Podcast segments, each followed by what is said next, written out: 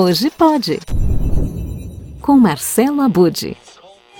O Dia Mundial do Rádio é comemorado em 13 de fevereiro. A data é uma homenagem à primeira transmissão da Rádio das Nações Unidas em 1946 e que aconteceu simultaneamente para seis países. Criado pela Organização das Nações Unidas para Educação, Ciência e Cultura, o Dia do Rádio foi comemorado pela primeira vez há 10 anos, em 2012. O objetivo da Unesco é conscientizar grandes grupos de rádio, rádios comunitárias e outros que usam a voz como meio de expressão da importância do acesso à informação. Bem, e não custa lembrar que podcast é rádio, né? Não há mais essa discussão. É distribuído de uma outra forma, sob demanda, assim como Netflix é televisão, por exemplo.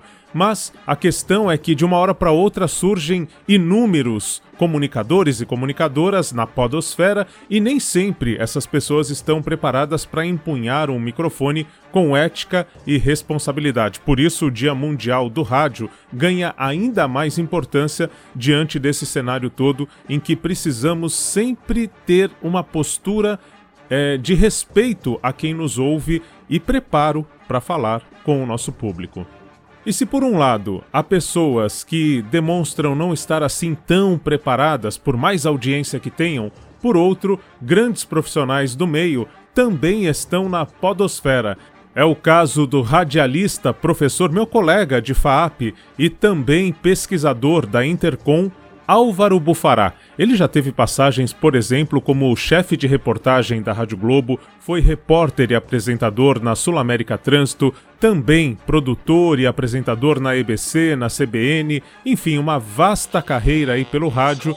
E agora ele aparece à frente de um podcast fresquinho que acabou de estrear, o Rádio Frequência. No Rádio Frequência, o Bufará traz especialistas do meio para falar das diferentes abordagens e formas de transmissão que o rádio tem ao longo desses 100 anos de história aqui no Brasil.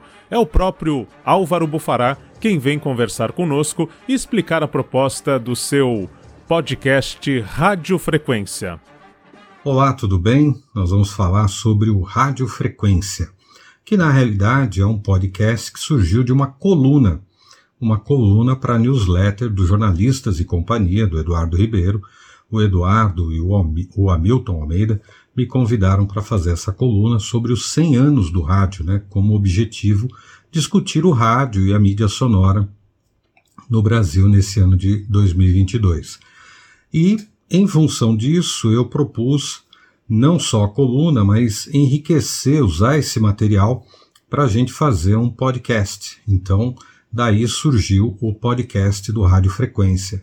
A primeira entrevista foi ao ar na outra semana. Nós conversamos com o Eduardo Brandini, que é diretor de parcerias do YouTube, falando sobre o rádio com imagens. Né? Muitas emissoras estão usando aí o YouTube e podcasters também para transmissões de rádio com áudio e vídeo. Né? E aí entra-se naquela discussão, mas rádio com imagem não é TV? E uh, depois nós temos a entrevista com a Juliana Paiva, que tem a Rádio Data, uma distribuidora de conteúdos para emissoras de rádio, falando de um caminho reverso dos podcasts que estão sendo veiculados em emissoras de rádio.